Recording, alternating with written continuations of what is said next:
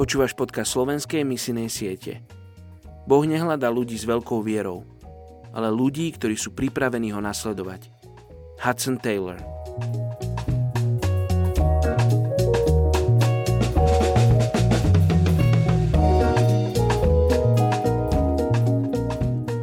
Jeremiáš 30. kapitola 11. verš Ja som s tebou, z nevýrok hospodina, aby som ťa zachránil.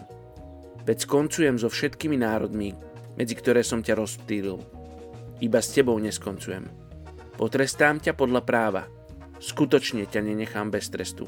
Dnes sa modlíme za etnickú skupinu Severní Kurdi v Gruzínsku. V Gruzínsku je ich 1700. Sú však súčasťou oveľa väčšej kurdskej populácie.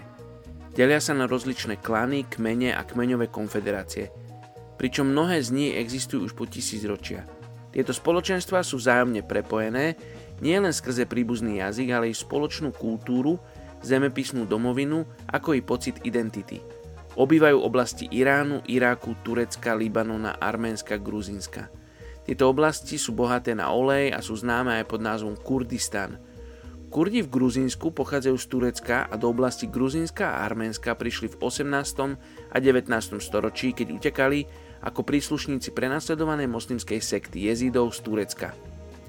Kurdi v Gruzínsku sa tešia vyššiemu životnému štandardu ako ich príbuzní v Turecku a Iráne. Hoci mnohí sú stále farmármi a starajú sa o dobytok, mnohí z nich žijú v mestách.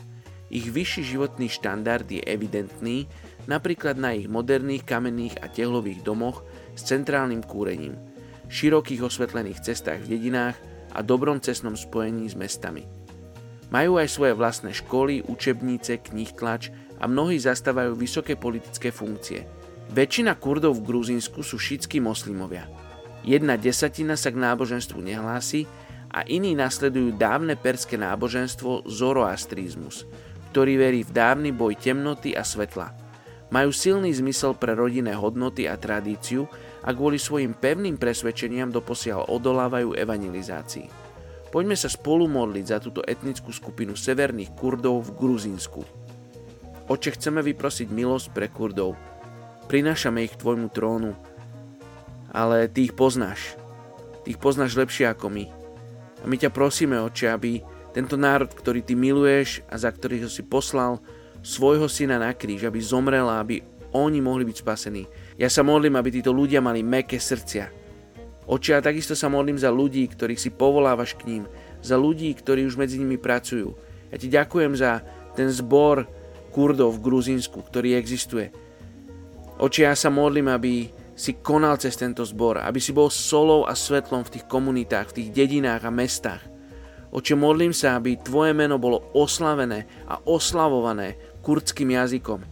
Aby Kurdi stáli vo chválach a vo slave Tvojho mena Ježiš. Tak sa modlíme. Amen.